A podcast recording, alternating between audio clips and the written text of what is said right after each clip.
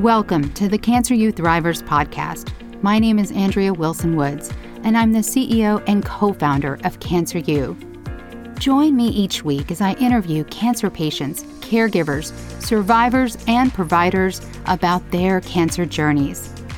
You're listening to Cancer U Thrivers, where real people share true stories.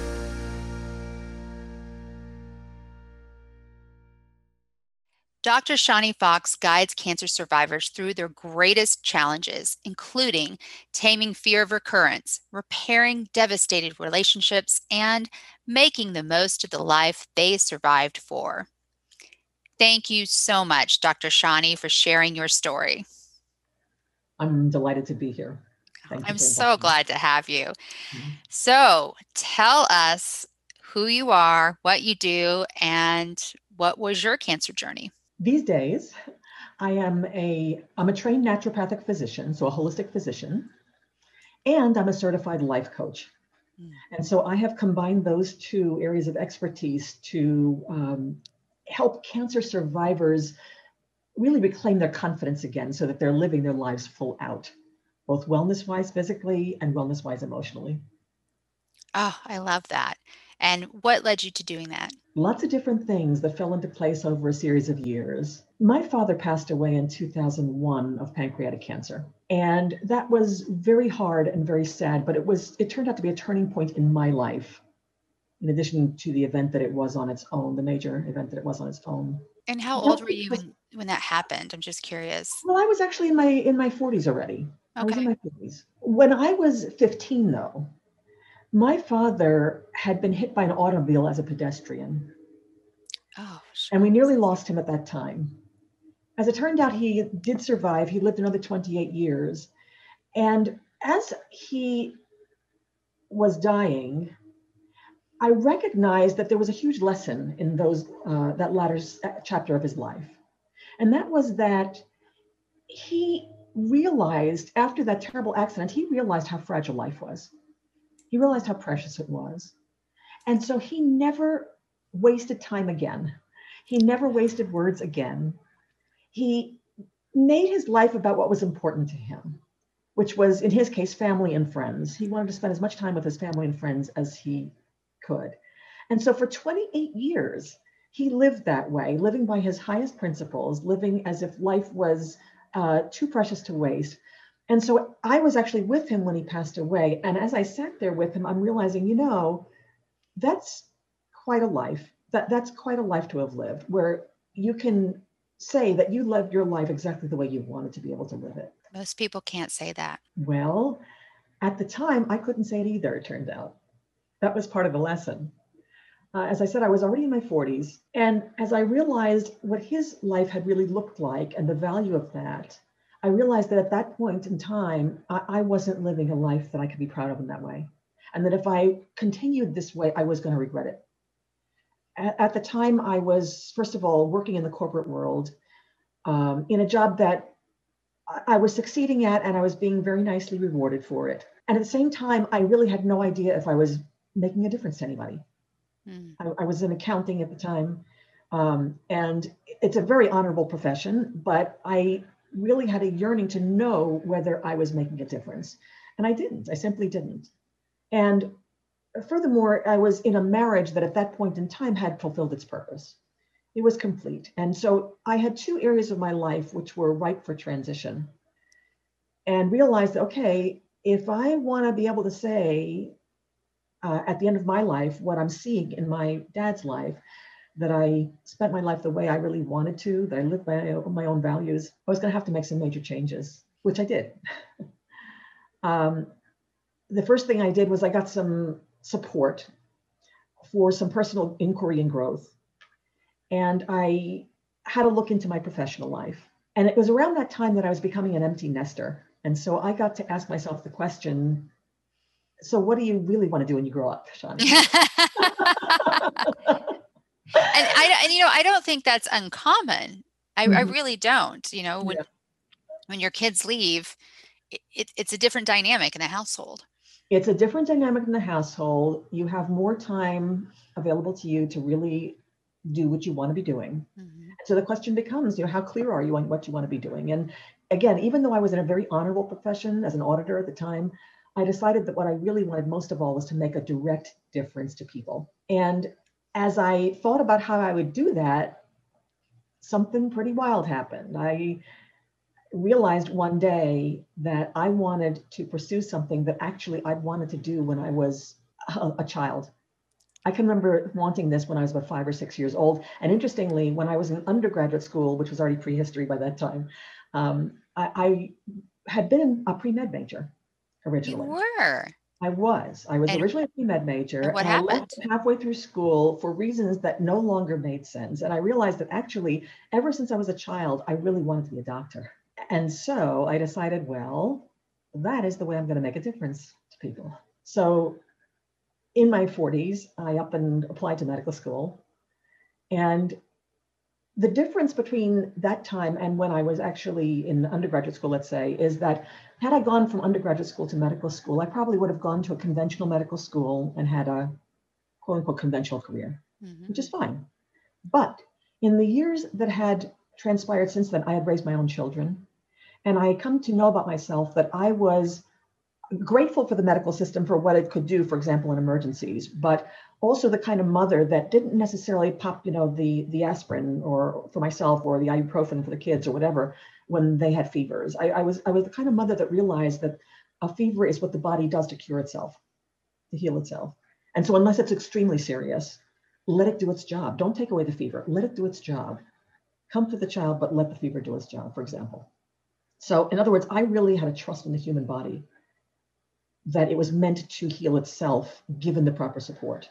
And so when I applied to medical school, I applied to naturopathic school, which is a form of holistic medicine where we ex- we, we excel in um, using nutrition, using herbal medicine, using exercise and lifestyle and sleep and all those basic factors that contribute to health in order to create health.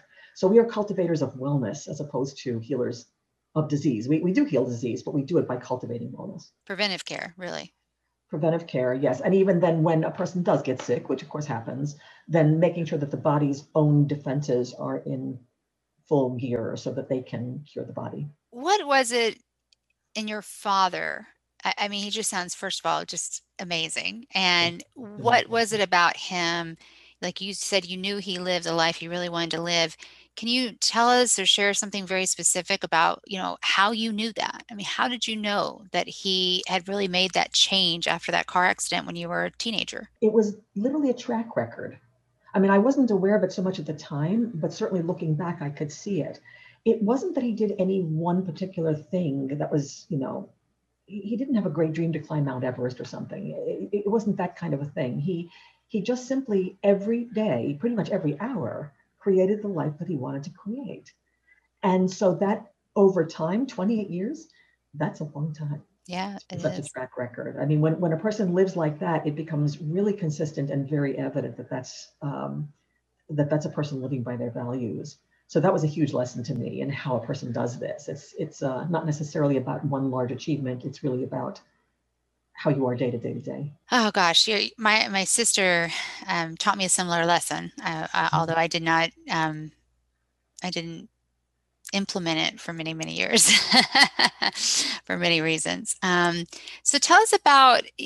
I mean, that's a big switch going from auditing, being an auditor, accountant to um, to a doctor. Um, so so kind of tell us like how you went about that, um, what it was like and and and then i mean how did you create this new career? The very first thing that happens has to happen is a commitment andrea. It just has to be a commitment. Because when i recalled this dream that i had and thought about possibly doing this first of all it meant leaving a successful corporate career for at least four years without income wow. and benefits all that sort of thing right? So it's pretty scary. And then furthermore there's the cost of medical school and at the time, it's not like I had that money in the bank. I didn't know where the money was going to come from. The, the, the, the thing is that you can make a lot of excuses. I would lose this, I would lose that, I have to do without this or that, right? But at some point, you just have to decide what's most important to you. Are you going to let the circumstances control you, or are you going to manage the circumstances, or at least direct them? Mm-hmm. even if you don't know exactly how. And so that's where the leap of faith comes in. The problem was that, you know, for all the excuses I could think of, the dream wouldn't go away. okay, all right. That's the quote right there. For, it was again, you know. Yeah, for all the excuses I could think of, the dream wouldn't go away. Oh God, that's go away. Beautiful. And so what I learned to do after a bit of struggling and losing sleep with that, what I learned to do was ask that classic question. You know what this question is? It's what would you do if you knew you couldn't fail? Mm, okay, that's not the question I thought you were going to say, but okay, well, that's the question I ended up asking myself. And because you can think of a lot of reasons that you fail, right? And let every single one of them take you down. But when you think of the idea that maybe you won't fail, and what if, what if that was actually what was supposed to happen? What then? Then you start to think of all the ways you can start to step forward. Okay, somebody up there believes in me. How can I move this forward? And it's then just a process of every day, what do I do next? And what do I do next? And what do I do next? Okay, what do I do next? And you kind of just discover the road as you move forward. And, and, and, and let me tell you what actually happened. And this is, turns out, this is not atypical when a person really takes a leap of faith and sticks to it as I said, I had no idea how I would be paying for medical school. And of course, you can take loans, but even the prospect of all that debt was pretty scary. Right. So at the time, I lived in Los Angeles, and I I did leave that marriage. And in the process of leaving that marriage, I bought out my former husband's share of the house. I, I wanted to do that at the time. So I, I then owned the house on my own. And then I had to move in order to go to medical school. I moved to Portland, Oregon, where I trained. When I bought out my portion of the house from my first husband, the value of the house, it was appraised in that process. The value of the house was $490,000 in LA. Okay. Nine months later, I was accepted to medical school and decided I would move.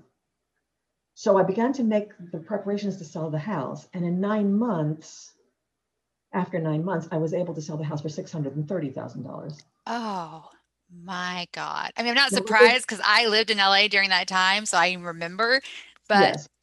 wow. So the point being, yes, of course it was a lucky market. Of course I was in, you know, it was partly right place, right time. But the fact of the matter is that particular differential paid for medical school without any debt. So the money for medical school appeared out of a place that I had no concept that, you know, no idea that would happen. Right. And that is what happens when we really commit to our dreams. We, we commit and we show our commitment by taking action.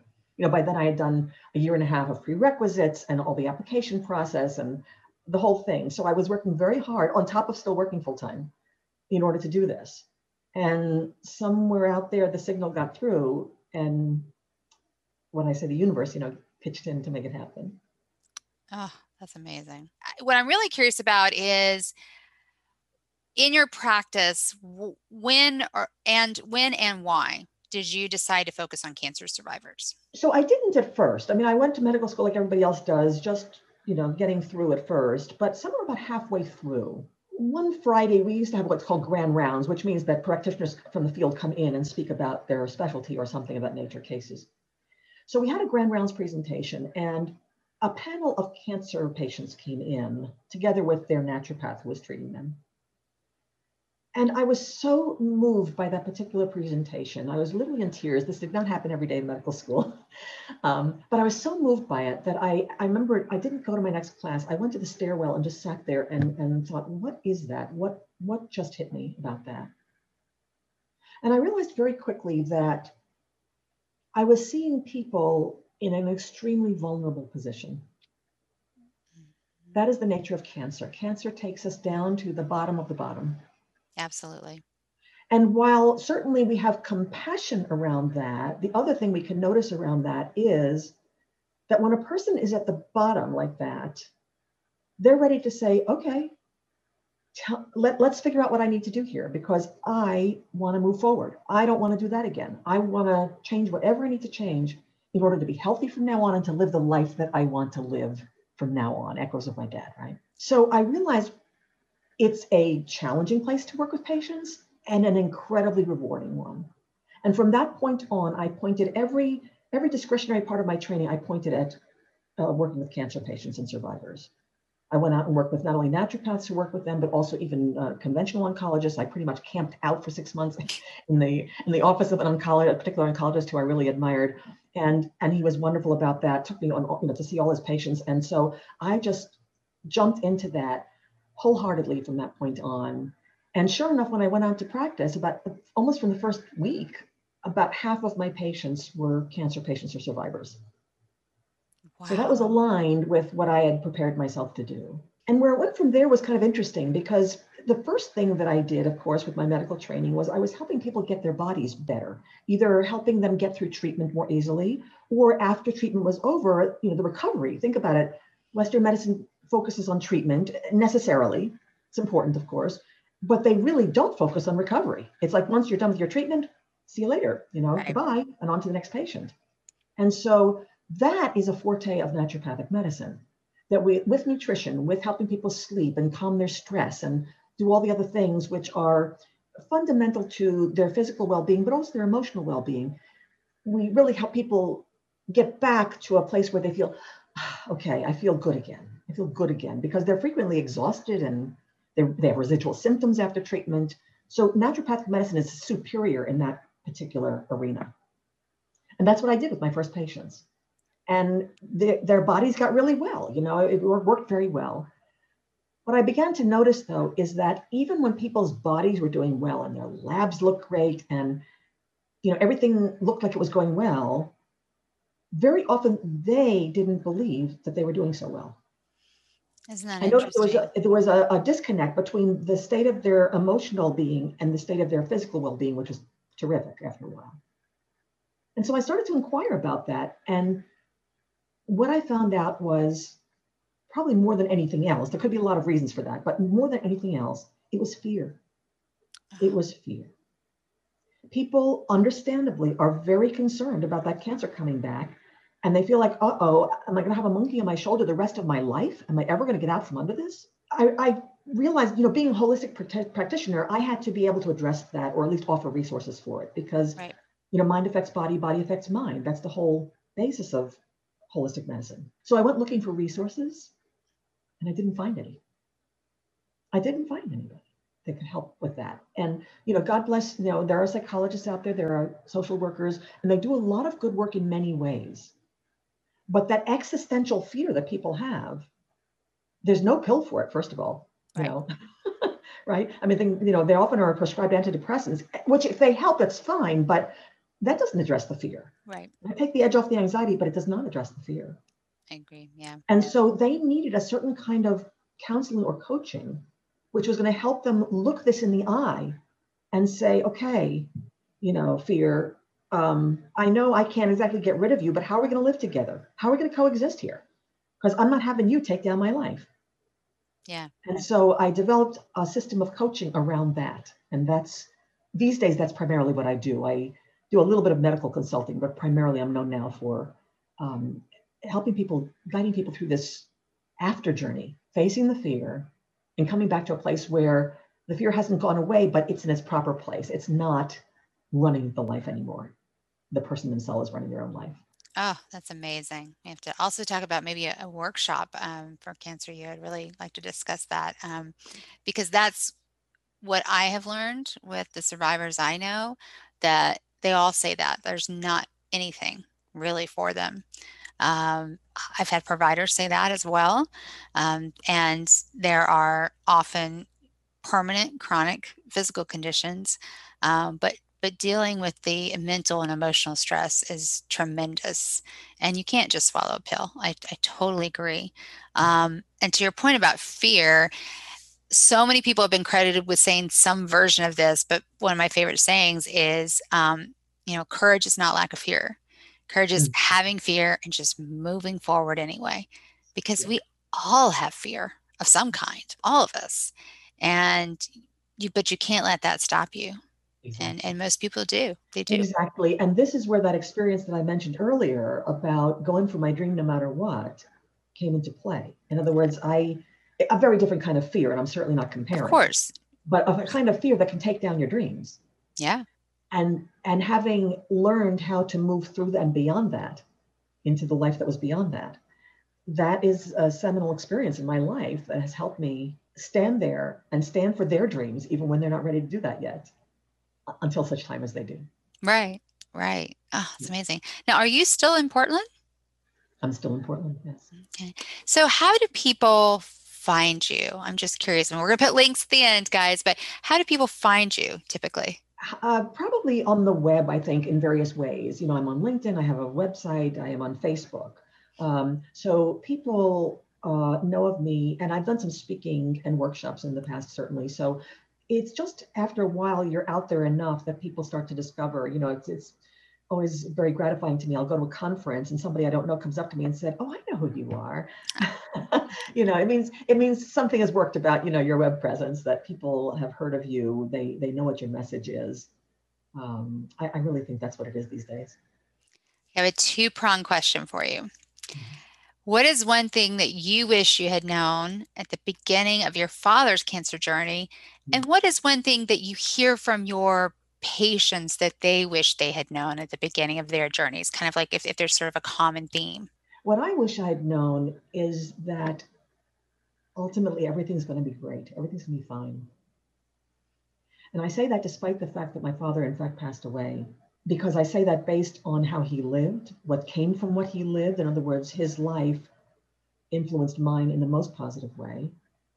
So if death is inevitable, at least all the other parts were absolutely in place. Mm. And therefore, it was going to be okay. It's beautiful. Uh, yeah. Yeah. It's going to be okay as long as we stand in our own vision and values. And what common theme do you see for your patients? My patients are all over the board. So it's interesting to ask about a common theme on this one. But I, I think I, I'd have to say almost the same thing. You know, I've had, of course, when you work with cancer, you're going to have some that pass away. Yeah. And and many who live. And either way, either way, it turns out to be about the life. Hmm. It turns out to be about the life. It, it, it's it you know the ones who live that life the best they could, no matter what, they live on. I mean, they they they are they that cannot be eradicated. That that is not only um, something that affects the people who are close to them, their families, friends, and the people who work with them, like I do. But I think it actually raises the vibration of the entire world. I mean, I, I think this is you know, the more examples we have of this, the more we're all inspired, and it pays forward. It pays forward. That's so beautiful. It made me cry today. Um, I'm going to ask a question that I don't normally ask, but I think it's really perfect for you. Um, if you could give any advice to your 15 year old self. What would you say and why? So it's interesting that you chose 15 years old because that's how old I was when my father had that accident. Uh, that's why I chose it. I listen. you, you, you did listen. Yes, you did. Okay. So here's here's something that in retrospect I can see and I wish I'd known. Found out about myself then. Not at the time really, but later on I realized. Um, my father at first was in a coma Oh. And I was the oldest child. And so a couple of days after, a few days after that all happened, I was taken to see him in, you know, he was out in the uh, intensive care, um, wires everywhere. Oh, goodness. And I was wisely probably allowed to stand there alone with him. And I remember I was shaking head to toe obviously never having encountered this in my life before. I was shaking. And yet, in that circumstance, I knew exactly what to say to him. Just standing there, exactly the, the beneficial things came out of my mouth. And I didn't know it then, but then it was just whatever happened, happened. But later on, I realized, oh my goodness, that is your gift. You know, how many people, I mean, you, you must hear this also, when you choose to engage with cancer patients, professionally, people often will ask, you know, isn't that depressing? Yeah. I say, no, actually, it's inspiring. And in order for it to be inspiring, you have to be able to stand there and accept exactly what is, not deny it. If you're going to start fighting and resisting it internally, you're going to have a hard time. You're going to be in your struggle, and that's where your attention is going to go, as opposed to the relationship that's happening right there in the moment. And so I got, I didn't know it till later, but I got to find out very early on at 15 that I had what it took to be in those situations with people who are at their rope's end. And I can stand there and I can be there for them and I know exactly what to say.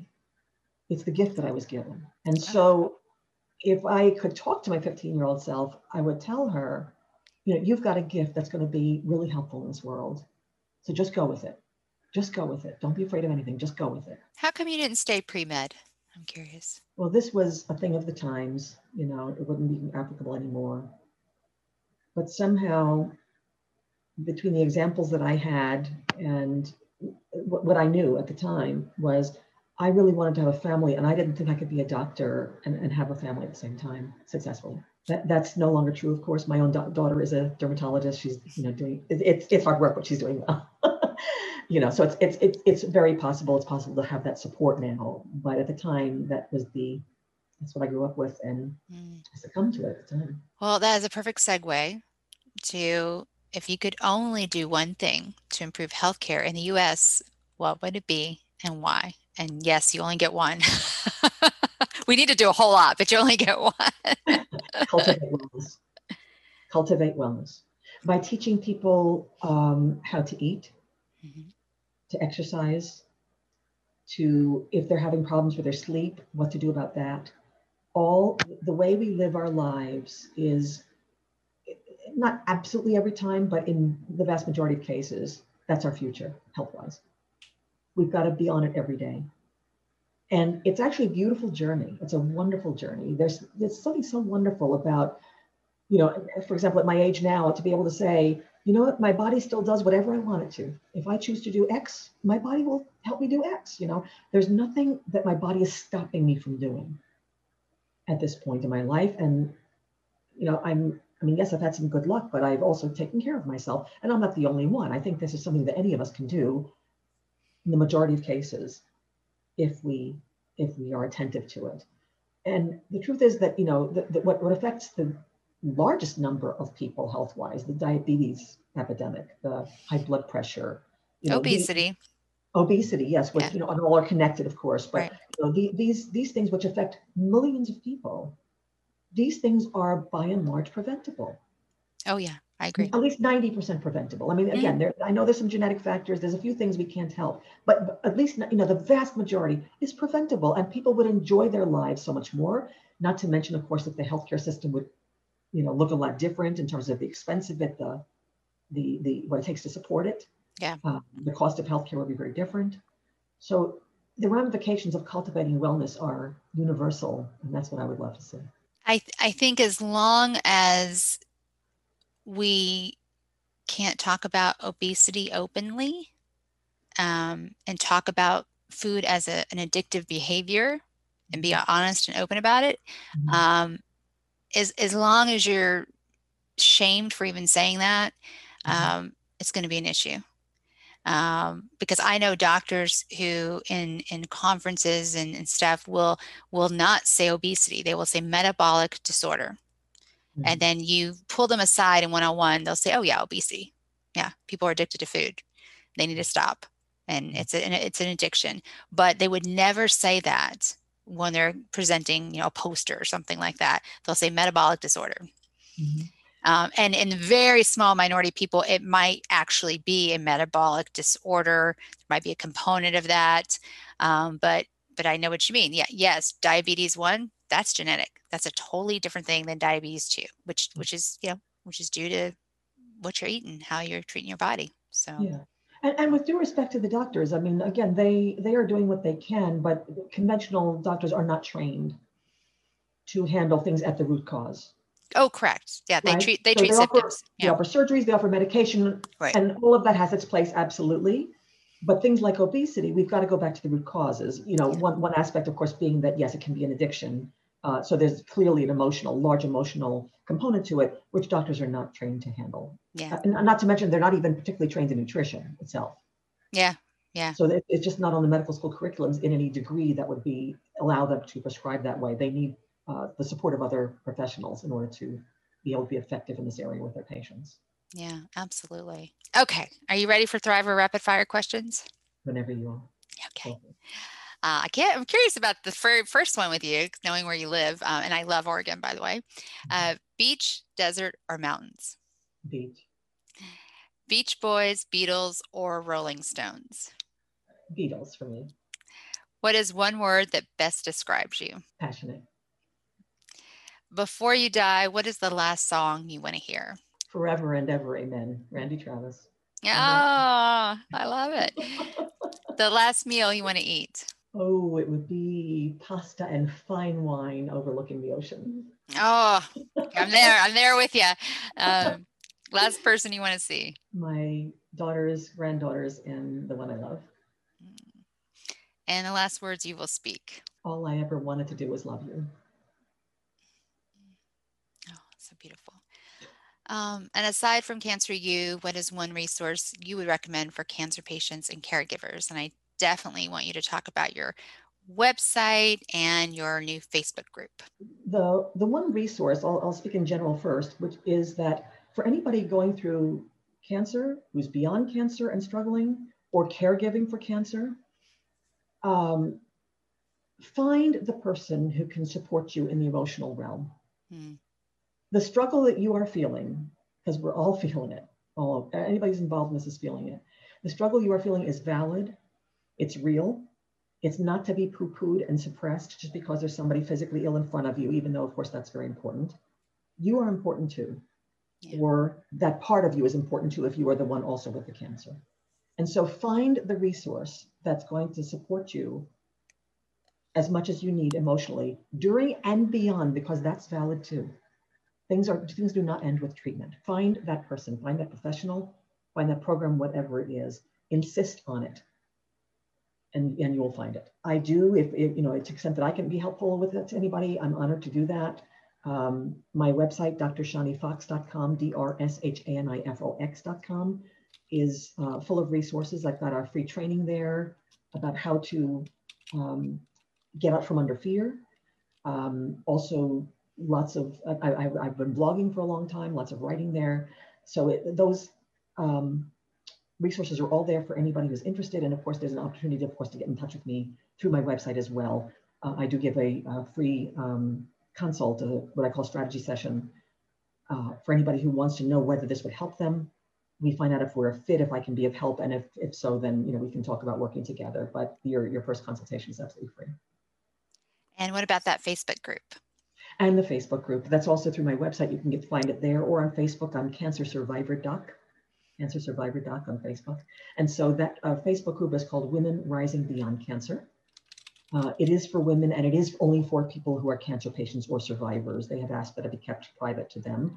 Um, but if that uh, matches where you find yourself, then by all means come on in. We've got people talking in there about what really needs to be talked about. There's absolutely nothing we can't talk about in that group and that's why it exists is just to be able to ask the hard questions and uh, to get encouragement from each other oh.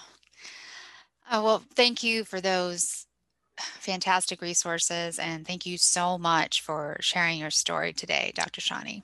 it's my joy and pleasure Thank you for listening to the Cancer U Thrivers podcast. If you like our podcast, give us a five star rating and review and tell your friends about us. Subscribe on Apple Podcast, Amazon Music, Spotify, Stitcher, or wherever you're listening right now. If you want to share your cancer journey with the world and be a guest on our podcast, go to our website, cancer.university. That's cancer.university. And hit the contact button. Or click the contact link in the show notes. You've been listening to the Cancer U Thrivers podcast. Real people, true stories